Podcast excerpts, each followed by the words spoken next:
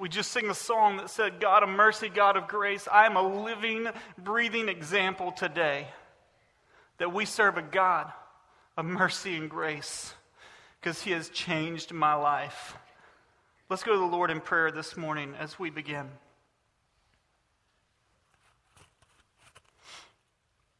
Lord, you are so good.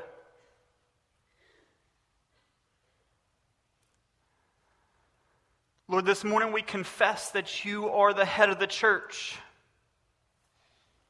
It's not a pastor, it's not a group of people, it's the living God. You are the head of the church and the head of Luke 4:18. God, today as we come into this place and we discuss mission and we discuss vision, Lord, I pray, God, that, that each of us can hear what you are speaking. Lord, I pray that my message and my preaching are not in persuasive words of wisdom, but in the demonstration of the Spirit and of the power, so that our faith would not rest in the wisdom of man, but in the power of the living God. And so, Lord, I ask right now that you move me completely out of the way. God, that you speak mightily and that we hear the breath of God go forth in this place. And that we will leave looking more like Jesus than when we entered this place this morning. God, we love you and we praise you and we give you all glory, for it's in your name. Amen. If you have your Bibles, I want you to open up to Genesis chapter 22. Genesis 22. But before we get there, I'm going to go to Matthew 28 but I'm only going to read three verses, so go on to uh, Genesis chapter 22. I want to ask you a question. What is the mission of the church? People often talk about mission and they talk about vision. Mission is what ultimately is your, your end goal. It's, it's what you're doing, it's your purpose, it's why you exist. Your vision is how you obtain that mission. It's how you fulfill that mission. It's how you go forth. So let me ask you, what is the mission of the church? If you went back to uh, our bylaws, it says the mission. Brother Fred uh, wrote that 11 years ago, and basically it is Matthew 28 18 through 20. Many of you know it. Many of you know 19 and 20, but I believe that we have to go back to verse 18. It says this And Jesus came and spoke to them, and all authority has been given to me in heaven and on earth. Go therefore and make disciples of all nations, baptizing them in the name of the Father and of the Son and the Holy Spirit, teaching them to observe all that I have commanded you. And lo, I will, I am with you always, even to the end of the age. That's the mission of the church. The mission of the church is to make disciples, to share the gospel, and to help disciples grow every day so that they will go forth and what? Make disciples. The whole purpose of that is so that the name of Jesus will be glorified. That's our goal. That's our mission. That's our desire. That's our hunger. That's what we long for in the church. That's what we long for at Luke 4:18 is that God's name would be glorified. And so that's our mission. Today I want to share with you a little bit about our vision and as we do so I want to flip over to Abraham to Genesis chapter 22, which is the story of Abraham and Isaac. Now I want you to know and just kind of share with you since uh, brother Fred uh, joked about about the time, uh, I have asked them today to remove the clock off the back screen. Some of y'all may be nervous, but listen, I believe that that's not important today. What's important is that we hear exactly where we're headed and how we're going to move forward every day. In Abraham or in Genesis chapter 22, starting in verse 4, I'm just going to read verses 4 through 8. It says this on the third day, Abraham raised his eyes and saw the place from a distance. Abraham said to the young man, or to the young men, Stay here with the donkey, and I and the lad will go over there. We will worship, and we will return to you. In verse 5, Abraham said to the young or excuse me, in verse 6, Abraham took the wood of the burnt offering and laid it on Isaac his son. And he took his son, he took in his hand fire and the knife. So the two of them walked on together. In verse 27, Isaac spoke to Abraham the father and said, My father. And he said, Here I am, my son. And he said, Behold, the fire and the wood, but where is the lamb for the burnt offering? Abraham then responds. Abraham says, God will provide for himself the lamb for the burnt offering, my son. So the two of them walked on together. We see here an incredible moment in Abraham's life. God's given Abraham a promise. God has promised him that through his lineage and through, through, through Isaac, through his son, that he would see that the generations beyond would be blessed through him. And then God says, I want you to take your son, your only son, and I want you to lay it on the altar. I want you to take every bit of who you are, the promises, everything. I want you to lay it down on the altar, and I want you to trust me. In verse 5, if you go back to it, it says, Abraham said to the young men, Stay here with the donkey, and I and the lad will go over there, and we will worship and return. The first reference to worship in all of Scripture is right here in verse 5 of Genesis 22. Isn't it incredible that God had called Abraham to sacrifice Isaac, and he speaks to the men and he says, the, the boy and I will go forward, we will worship God, and we will return. He didn't say, and I will return without my son. He says, we will return. Why? Why did Abraham say that? Because he knew God. He knew God. He knew God, and he knew that God doesn't just provide, he knew that God is provider. He knew God. So here we see Abraham knowing God. When God said, Hey, Abraham, I want you to pick up everything, your family. I want you to leave your comforts. I want you to leave your plans and your will and all these things. I want you to land. I mean, I want you to leave and go to a land that I'm calling you. Just go. I'll, I'll lead you. I'll direct you. And when you get there, I'll let you know you're there. If he did not know God, how in the world would he have just gotten up and said, Okay? But he knew God. He knew that he was provider we see further on in the story here, we see on down, going to verse 12, and he said, Abraham lays his son down and, and, he goes to sacrifice his son. I mean, all the way to the point. I mean, I've seen pictures that were obviously drawn because we don't have photographs from that moment, which would be amazing. But he goes all the way to, to, to draw the knife to his son. He's laying it all on the altar. It's all before God. It's yours, God, every bit of who I am. He draws that knife up. And then here we see in verse 12 it says, Do not stretch out your hand against the lad and do nothing to him Look at this. For now I know that you fear God, since you have not withheld your son, your only son, from me. He's saying, Hey, you have not withheld anything from me, Abraham. And then he goes on and he says, And Abraham raised up his eyes and looked, and behold, behind him was a ram caught in the thicket. Just, just happened that a ram was there. I mean, just, just happen chance. No, God is provider, and He provided the ram for him to sacrifice. We see that when Abraham trusts, he knows God, he trusts, and he obeys God. We see that God is his provider. But I want you to see even further down, if you'll go to verse 15, it says this then the angel of the Lord called to Abraham a second time. All right, so he is now sacrificed uh, the ram, or we see that, that Isaac was on the sacrifice. God provides a ram. Isaac's now off the sacrifice or off the altar, and the ram is there. And then the angel of the Lord speaks to him, and he says in verse uh, 15, he says this And the angel of the Lord called to Abraham a second time from heaven, and he said, By myself I have sworn, declares the Lord because you have done this thing and not withheld your son, your only son. Indeed, I will greatly bless you. You say, David, he's talking about Abraham. Have you ever heard the song, Father Abraham had many sons? What's the next song? Had Father Abraham. And, whoa, whoa, whoa, whoa, stop, stop, stop. What would you say? I am one of them, and so are you.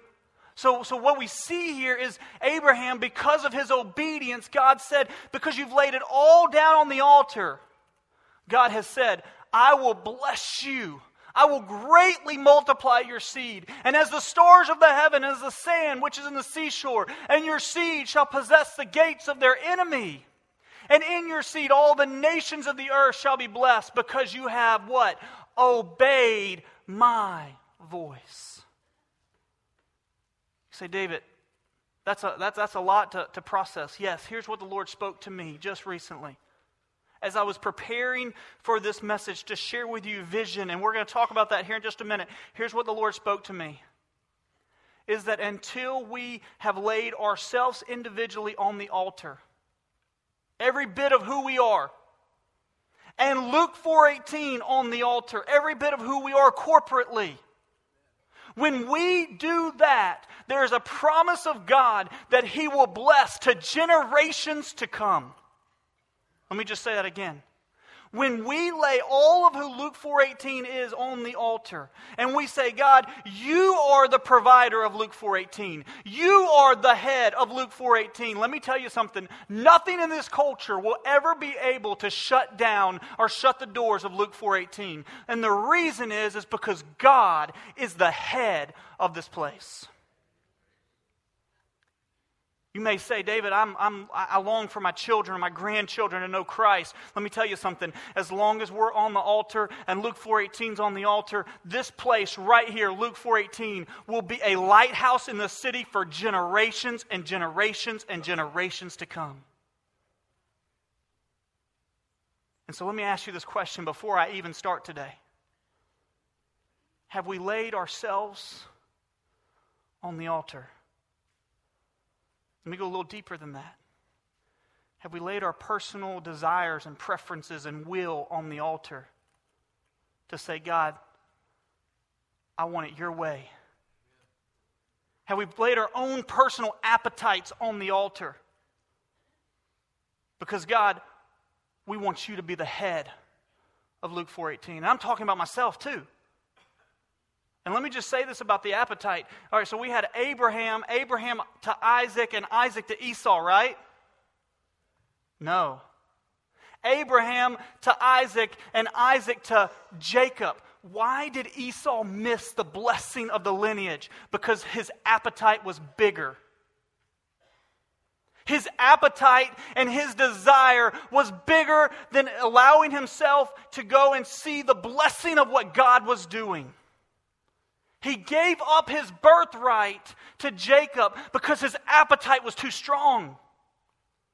And he said, What good is a birthright if I'm going to die? But Jesus called us to die to self, to die to self, and to follow him with all of our life. Today I want to share with you the vision here at Luke 4:18 and the vision that we have at Luke 4:18 is simply this to know God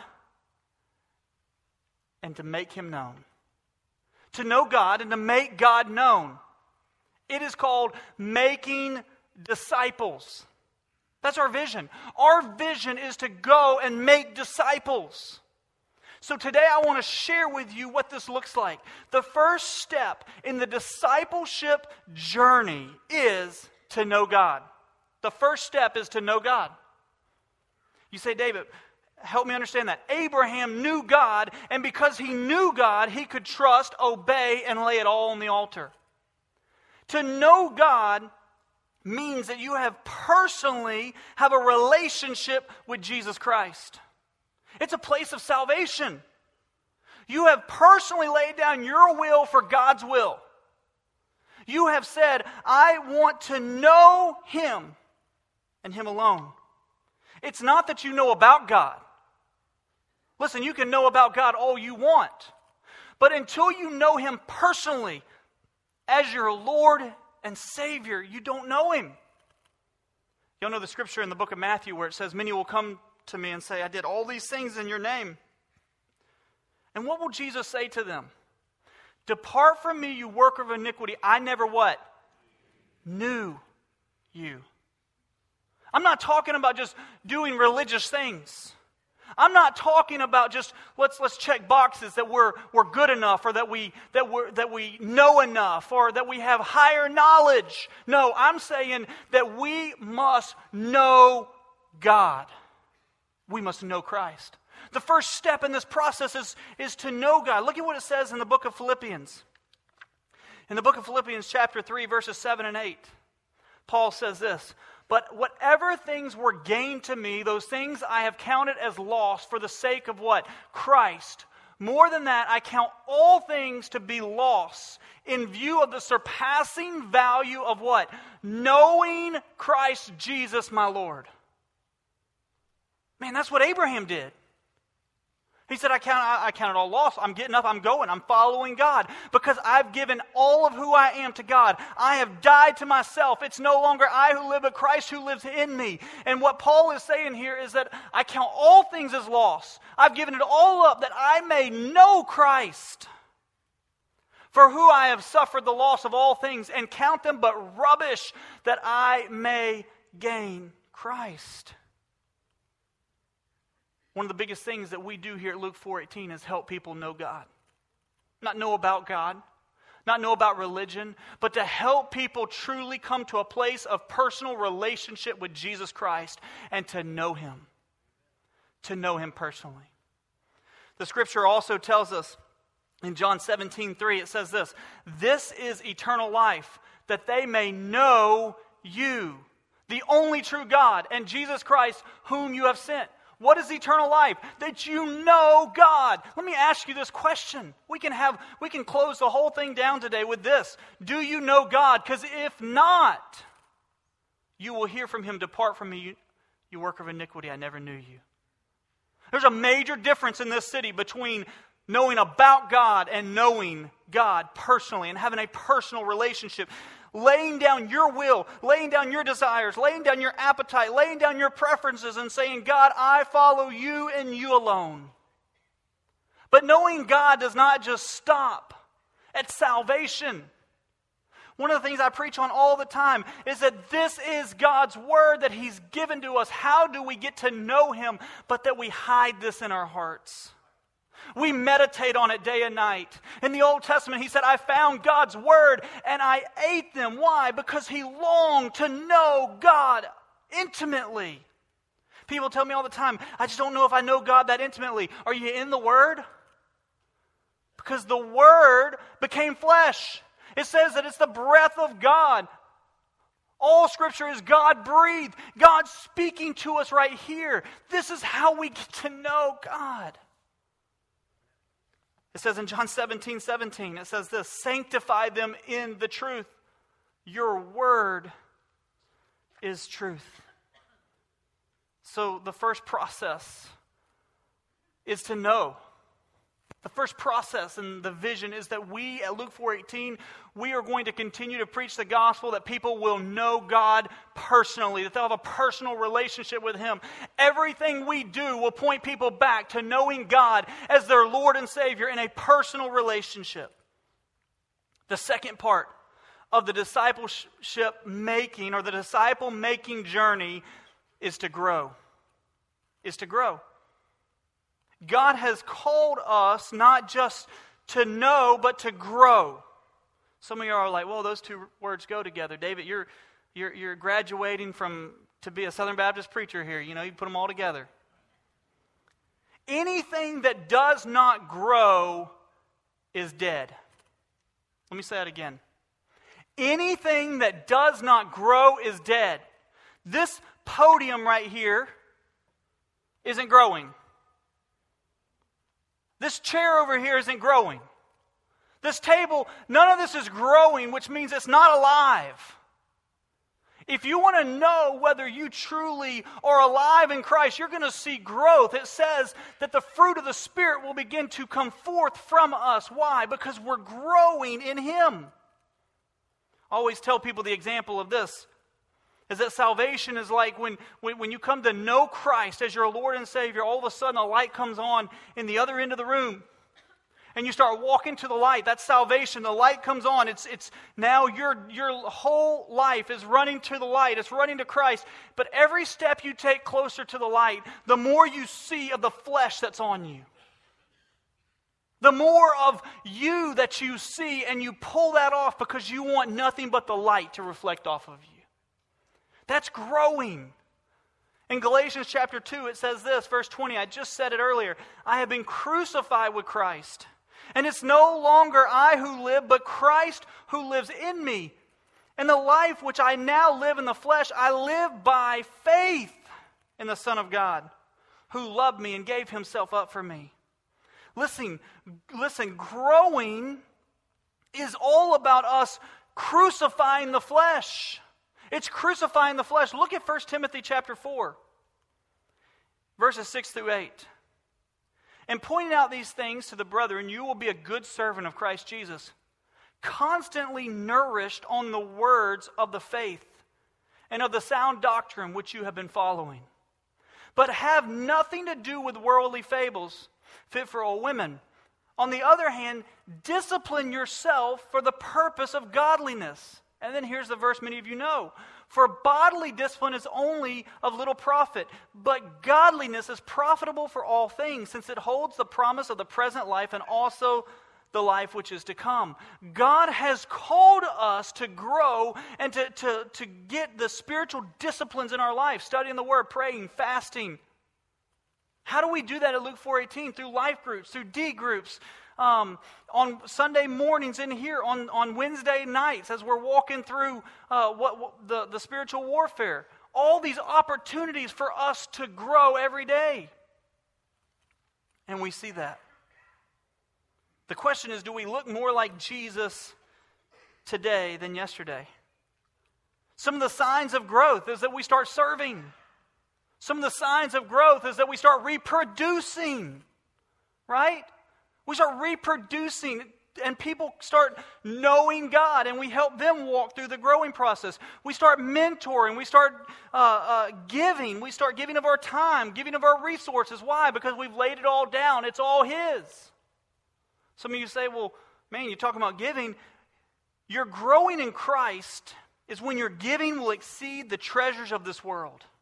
And I'm not talking about financially, I'm talking about your time when you're more excited about the treasures in heaven than the treasures of this world. That's when we truly are growing. Many opportunities at Luke 4:18 and we will continue to seek to help people grow and be strengthened so that they may stand. The first thing is that we must know. We're going to help people know Christ intimately personally. The second thing is we're going to help people grow. We're going to walk through discipleship. We're going to continue to let iron be sharpen iron as one man sharpens another. But growing in of itself is not enough. The third part of the disciple making journey is to show. Let me just say, growing without showing is the difference between the Dead Sea and the Red Sea. The Dead Sea, everything flows into the Dead Sea. But nothing flows out of the Dead Sea, and so everything in it is dead. But in the Red Sea, things flow into it, and there's places for it to flow out. And because things flow in and flow out, things can live in the Red Sea. Let me ask you this question Are we showing, are we demonstrating our faith every day? As a kid, I used to love show and tell. I used to love going to school for show and tell, and I would bring some of the wildest things to show and tell. Some of the craziest things I could find. I won't even share with you all the different things I brought to show and tell. But I was so excited. It was like show and tell day. Partially because we didn't have to do work when we were showing and telling about it. But the Lord spoke to me and said, David, your life, every moment is show and tell. Every moment is show and tell. Let me ask you this question Are we showing and telling people about Jesus? John 13, 34 through 35 says, A new commandment I give to you that you love one another, even as I have loved you, that you also love one another. By this, all will know that you are my disciples, if you love if you have love for one another. By this, all people will know. How will they know? Because they see the love that's in you that, that surpasses any love that they can understand. You love because you've first been loved by Christ who gave his son to die for you. That's the greatest love that I could ever fathom. I tell you all the time, Romans 5 8, it just, I can't get over it. God demonstrated his own love for us that though I was a sinner, Christ died for me. I mean, like, when we just sang about a God of mercy, a God of grace, that's the whole thing. God loved us so much that he gave Jesus to die on the cross that we could be set free.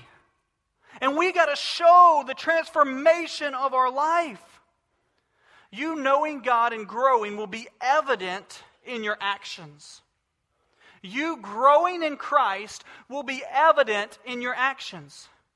It says in 1 Timothy chapter 4 verse 15, "Take pains with these things, be observed in them, so that your progress will be evident to all." 1 John chapter 2 verse 3 says this, "By this we know that you have come to what? Know him if we keep his commandments." Keeping is an action word. Like, are we keeping what God is speaking to us, the commandments of God that He's sharing to us, which first and foremost says, Have no other gods before me? When we keep His commandments, when we love as Jesus loved, and when we forgive as Jesus forgave, when we give as Jesus has given, people begin to see Jesus in us. We are showing the world the truth. Brother Fred just mentioned and did a great job talking about the body, the church. And so, also, as we, the body of Christ, I believe that we should show something so different than any other organization in the world. Yes, individually, we need to be showing. We need to know God intimately. We've got to grow daily, and we've got to show the world who we are but corporately. As a body of Christ, this place should look so different than any other organization in the world. Let me show you what it says in Galatians chapter 6 verse 10. It says this. So then while we have opportunity, let us do good to all people, especially to those who are the household of faith this body of believers, because we know Christ, because we're growing together, and as we show the love of the body of Christ together, people should see the difference here than any other organization. I preached a couple weeks ago in Acts chapter 2, verses 42 through 47, and I talked about what authentic fellowship looked like. And I shared to you the one to another passages, and that truly is us showing the world the difference here that we forgive each other, that we love each other, that we care for each other, that we're going to run together with each other, that we're going to have all things in common. Why? Because of Jesus Christ, our Lord and our Savior, has bonded us together with a bond that no other organization can experience. In James chapter 2, verse 16, it says this faith without works is dead. It says, Go in peace and be warned and, and be filled and yet do not give them what is well I, i'm sorry i gave you the wrong verse. Verse 7 verse 17 even so faith if it has no works is dead being by itself. Are we a red sea or a dead sea? I pray to god that we continue to be a red sea. In making disciples we live out we show the gospel which has transformed us from death to life we give people opportunities all the time within Luke 4:18 to show the gospel, but let me just tell you something. It's not just here. It's as you go. And the last thing in the disciple process, the vision of Luke 4:18 is know, it's grow, it's show, and it's go. Now, let me just tell you the reason that there's arrows all around that is because none of these stop. This is not like a one, two, three, four process, and yes, we're a disciple of Christ. No, this is what we are committed to as Luke 4:18 to do for generations to come. And let me tell you something, you'll never stop growing until you're with him forever and ever. as I was sitting here praying over this, I was sitting with Brother Ed and Brother Fred, and I was like, man, like they are uh, older than I am, and they are continually growing in Christ. They're continually getting to know their Father. They're continually showing the world the gospel of Jesus Christ. And let me tell you this they're continually going. Now, you may say, David, I can't go. I can't travel. Well, when you put it in that perspective, you missed it. God has called us to live sent. God has called us to go wherever you wake up today. Well, all of y'all are in Mobile, so guess where your mission field is today? Mobile, Alabama. Now, I do want you to know in Acts chapter 1, verse 8, one of my favorite verses, it says, But you have received power, but when you but you will receive power when the Holy Spirit has come upon you, and you shall be my witnesses both in Jerusalem and in Judea and Samaria and even to the remotest parts of the earth. So I want you to see, and many of y'all know I love visual aids. So I want you to see that this is our vision. You say, David, there's enough here in Mobile. Why are we going across the world? Because God's called us to. You're in Mobile a whole lot more than you're in the world. Why aren't you going every day? You wouldn't make that excuse if we were going every day in Mobile when you're only one week or two weeks or three weeks out of the year in the nation. Let me say this. This is going to be very uh, strong, but listen, I think that we can all grasp it. Any vision short of this, any vision short of this is not the gospel. Any vision short of the world is not the gospel. It's not, well, well, God's only given me a vision for Mobile. Wait, you don't understand. God's called us to all the world. He's called us to go. He's called us to share the gospel across the nation. But you're absolutely right. He's called you to Mobile today because that's where you're breathing. That's where you're living. That's where you're using up oxygen. And praise God, I, I think that I've come up with a phrase that wherever you're using oxygen, that's your mission field. But this is our vision. Our vision is to go to the whole world. You say, David, we do amazing things. We give to missions across the world. I'm going to tell you just a second. But we've given in the past 11 years at Luke 418 over $2.4 million to missions. And that is glory to God and God alone because He's the one who gave it to us to give and bless beyond measure. But I'm not sitting here saying that we just have to give. God's called us to go every day. In 2 Corinthians chapter 5 verse 18 and 20 it says this, "Now all these things are from God who reconciled us to himself through Christ and look at this, he gave us the ministry of reconciliation." That's not when you sign up for a week-long mission trip. That's not when you go uh, you're called out for, for a life over in another part of the world. You have been called here in your workplace, in your home, students in your school, with your family, everywhere you go. You know, isn't it interesting that we try so hard not to bump into anybody in life? And what I mean by that is, is we lock our doors, we don't go outside anymore, nobody wants to go outside. We stay inside. We go to the grocery store and we keep our eyes down because we don't want anybody to see us so that we don't have to waste any time. We don't want to bump into anybody. Maybe we need to start bumping into people at the grocery store for the gospel. God's called us to be intentional in, in every moment that we're breathing. God's called us to go in every moment that we're breathing. So God's called us to be the light of the world, to show the light of Jesus. And we can't do that when we go in our, in our houses and lock our door and sit on our recliner and never get out. I'm not saying that you can't rest. I'm not saying that you can't enjoy some, some, some downtime. Everybody needs to rest. But if all we're doing is focused on how can I be the least of, of bumping into people and running into people, no, we need to take every moment captive and say, I'm going for the kingdom of God today. But you can only do that if you're showing the gospel. You can only do that if you're growing. And you can only do all those things if you know Jesus personally.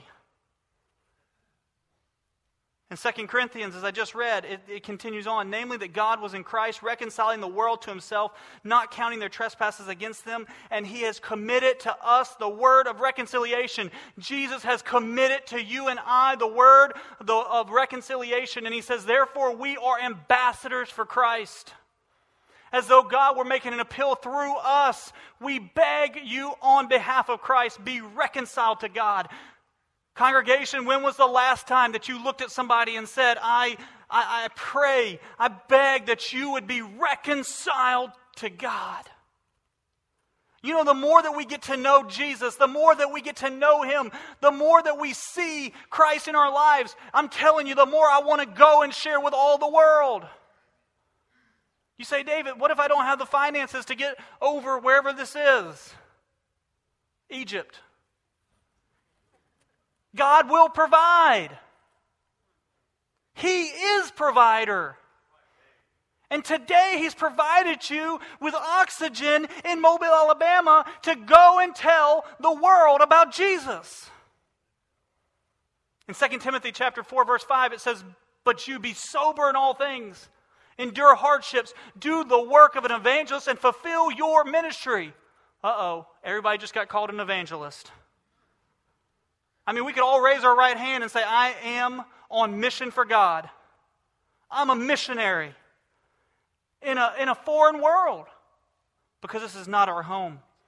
Our vision is the globe. God brought us Randy Presley just recently as our youth and our missions pastor. And you say, David, what does that mean? Listen, our vision is, is that we want to see Luke 4:18 going across the nation sharing the gospel. But that does not negate the fact that we must every day here in Mobile share the gospel of Jesus Christ. We are to live sent. And I want to share this with you. Many people tell me, I don't know enough, David, to go share the gospel. I don't know enough. Well, that's great. Neither does a child. And children are some of the most effective tools in sharing the gospel. You know what they know? I needed Jesus, and He saved my life. That's all they know.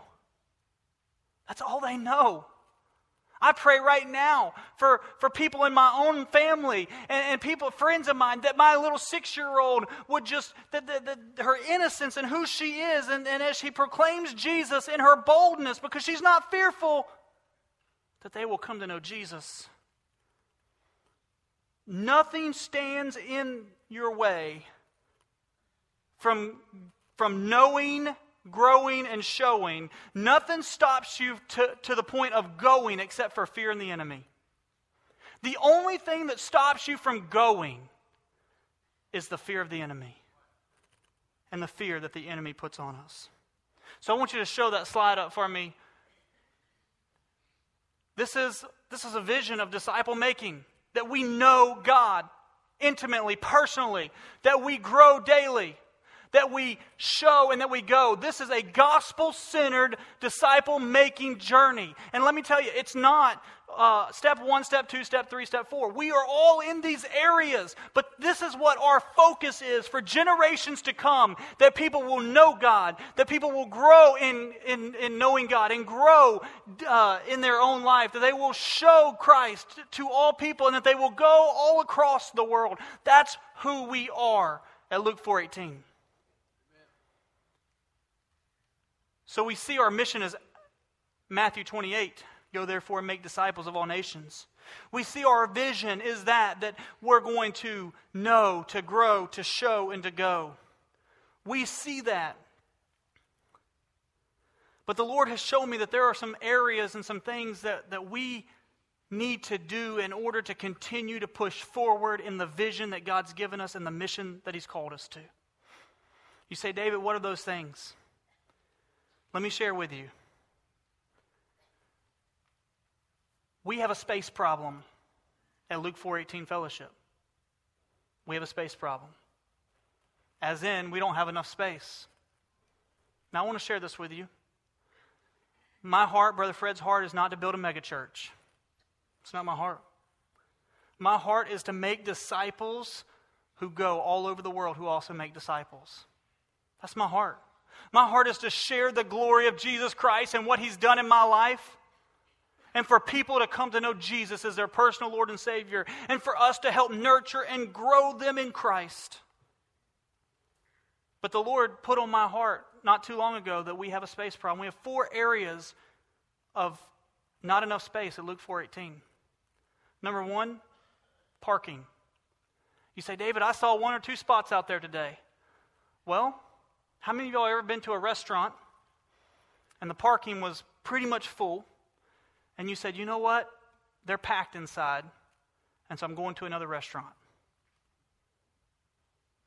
if we don't have parking spaces for people, then how are we going to continue to grow in helping people know Jesus intimately, personally?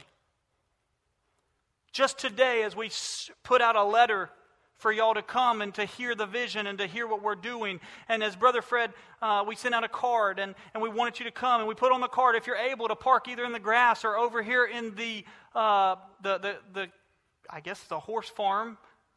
How many people, how many people had to park in the grass today? There's about 15 people. So on a day like today, when we come and everybody shows up, we didn't even have enough paved parking for people. But yet we want to continue to grow and reach this city. And so we have a parking problem. People will not come if there's no place for them to park. I have literally seen people drive through the parking lot, not see a spot, and drive out. Number two, we have educational space problems. If you're here at 8 o'clock in the morning, you know we have classes that we really need to bust the walls down so that they can just fit in, in the classes. Listen, educational space, life group space, that is growing as in. That's us growing in Christ. That's part of our vision for people to be disciples of Christ. One of the leading areas of people growing and showing in a church is the life group, the discipleship area. And so we're running out of that. In the 11 o'clock hour, we have one or two rooms left. And even to the point that some of us meet on Thursday nights because we are out of space. The third thing that I want you to see that we have some issues in space is our fellowship hall. If you've ever been here on a Wednesday night, you've noticed that not everybody can come and eat at the same time. It's like a restaurant in the fact that you have to rotate tables through. If we don't rotate tables through, we could not fit every person who comes on Wednesday night to eat there. Which also means that if we wanted to have some type of event within our body of Christ that involves some type of food or something, we can't do it here on site. The only place that we have room big enough for the amount of people that we even have today is in here. There's been times where literally we've done stuff off site and people have missed the blessing because we could not fit it here. And our Wednesday night continues to grow. The fourth and the last area that I want to talk to you about and by the way, the fellowship hall is about our showing. It's about us coming together as the body of Christ. The fourth space issue that we have is youth space. If any of you have gone and seen our youth space, you'd understand that, that if we get about 20 more people in there, 20 more students, we're full. We need dedicated youth space that we can continue to share and let people see that, that, that we are helping people know, grow, show, and go. We've hired an incredible youth pastor. And if we grow more than 20 people, we would be full in that place. So you say, David, how much room do we really need? If you don't want to be a mega church, how much room do we really need? And I believe the answer to that is this God has put on my heart that our max number at Luke 418 in this area before we go church plant or spread out or whatever that is in the future would be two services here. We can comfortably fit 700 people in here. So, what is our max number here? 1,400 people. Two services, 1,400 people. And so, when we begin to pray and think about space, our prayer is that the Lord will show us, direct us, and guide us to have space to park the amount of cars that we would need for two services for ultimately 1,400 people. When it comes to youth space and fellowship hall and that, we believe that a multi purpose building on our four acres of land that God has blessed us with would work. And it would meet the needs that we have. You say, David, we haven't, we're not there yet. But if we wait, then we missed it. If we are saying this is the vision and we know that God's going to bless us because we've laid it all on the altar, the question is, why aren't we preparing for it? But there's one area that I want to share with you. Is that though we believe that these are the space things that we have and these are the areas that we need,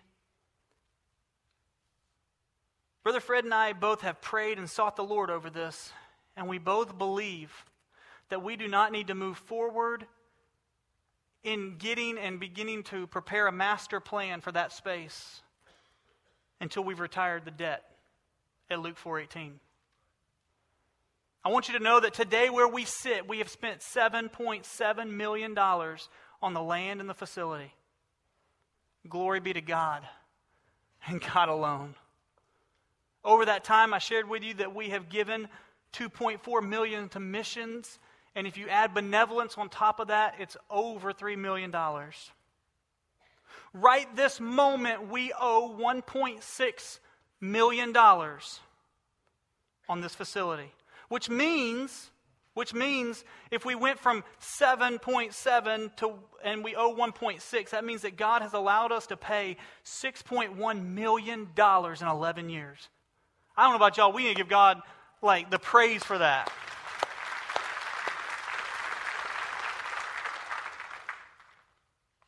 Now, here's my prayer. On May 26, 2019, which is 31 weeks away, our balloon note comes due on this facility. Now, some of y'all say, oh no, a balloon note. Listen, the bank would be very happy to continue and move forward with that note to renegotiate it, to, to allow us to have more years, to get a different loan. But I believe that God has said that we just need to pay it off. That we can continue forth with the vision that God has given us. That we can move forward in, in building the, the space that we need and the parking that we have, that we need. So here's what the Lord has put on our heart, and I'm going to close down with this and, and, and I know I don't even know what time it is. They took the clock off. But let me break it down a little bit for you. My prayer is is that over the next 2 weeks that you'll ask the Lord and pray knowing what our vision and what our plan is. That he would show us what we are to give in order to pay off this debt. Let me break it down. 1.6 million in debt. We have right at 600 givers at Luke 4:18. You divide 600 by 1.6 million and it comes down to $2,680 a giver. I don't know about y'all, but that's a lot easier number to look at than 1.6 million. Over 29 weeks, that's $92 a week. Now, what I'm saying here is this. When you look at a building project, when you look at the Empire State Building, one person didn't build the Empire State Building. They said it was over 300 people who built the Empire State Building. God's called us as a body of Christ to come together in this. Here's what I want you to do right now. At the end of your seats on the left side, on the left sides over here on this on the left side of your seat, you'll see a little envelope. On the left side of your seat, you'll see an envelope. On the far left, if nobody's sitting on the far left, somebody's going to have to get it for them. But on the far left, you're going to see an envelope. I want you to take one, I want you to pass it down. As in, take one of the cards out of it, and I want you to pass it down.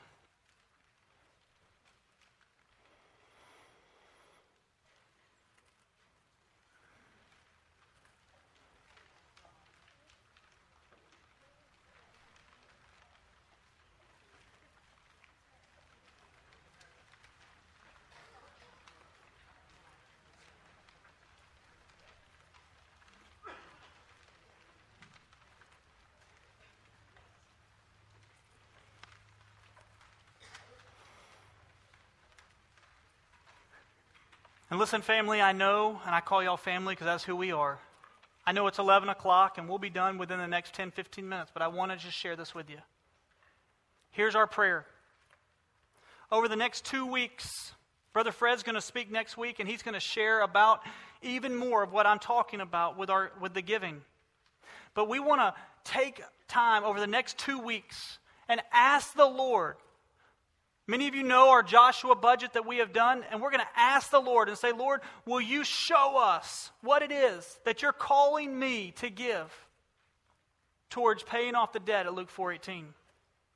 In two weeks from now, we're going to ask that we return these cards. But I want you to see two things on this card. Number one, it says, I'm pledging by May 26, 2019, according to what God has called me to. Not what I think, not what I hope. No, what God has spoken to me.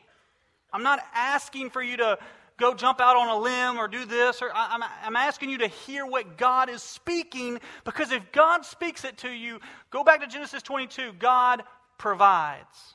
Amen? But the other thing I want you to notice on this there's no name. There's no name on this. We're not asking you to sign your name and all this stuff. All we want to do is on November 4th be able to take these up and come back that same morning and share with you that through God's provision that we see that we are three-fourths of the way or this amount is pledged to be paid off of the debt for Luke 4:18 that we may continue and push forward. But I want you to hear Please do not write your name on this. And please pray and ask the Lord that He would speak. And then I'm going to ask that you would walk in obedience. And I'm saying that to myself. Now, at this time, as we begin to close here in a minute, I'm going to ask that the staff and their wives to come up on stage. And I want to do something just a little bit different as we close. And then I'm going to pass it to Brother Fred. But you got to understand the only reason that we do this is not to build buildings. It's not so that we can say, look at how grand we are, because if that's the case, we might as well just close up shop. Our mission is to help people know God intimately, to grow people spiritually, for them to show what God's done in their lives, and for them to go all across the nation. Would our staff come on up? And the reason I've asked our staff to come up and their wives, and Brother Fred and Brother Ed, is that I want y'all to see the team that is committed to the mission and to the vision that God has given us here at Luke 4:18.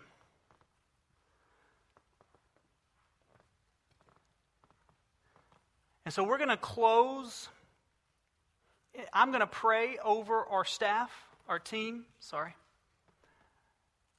And then I'm going to ask Brother Fred also to pray for the team and the body of Christ. And I know that we're going to sing at the end.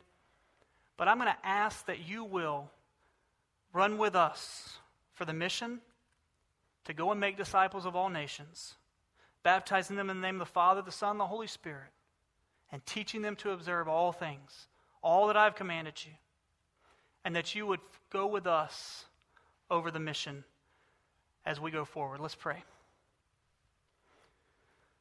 Lord, I thank you so much for this incredible team that you've given us. Lord, we stand up here as a united team for the gospel of Jesus Christ. Lord, you have called us and you have said that when we lay it all down, our preferences, our desires, every bit of who we are, when we lay it down on the altar, you have promised that you will bless this body of believers for generations and generations to come. So, God, we thank you that you are our provider. We are not doing this alone. We're not doing it in our own power. We stand up here in the power of Christ and Christ alone. And Lord, I know as I've seen just the incredible uh, the movement of God, even today in, in the body, that people here are excited about what you are going to do as we make disciples and send them all over the world. So, God, bless us indeed. And Lord, enrich and grow our territory every day for your glory and for your kingdom. For it's in your name we pray. Amen.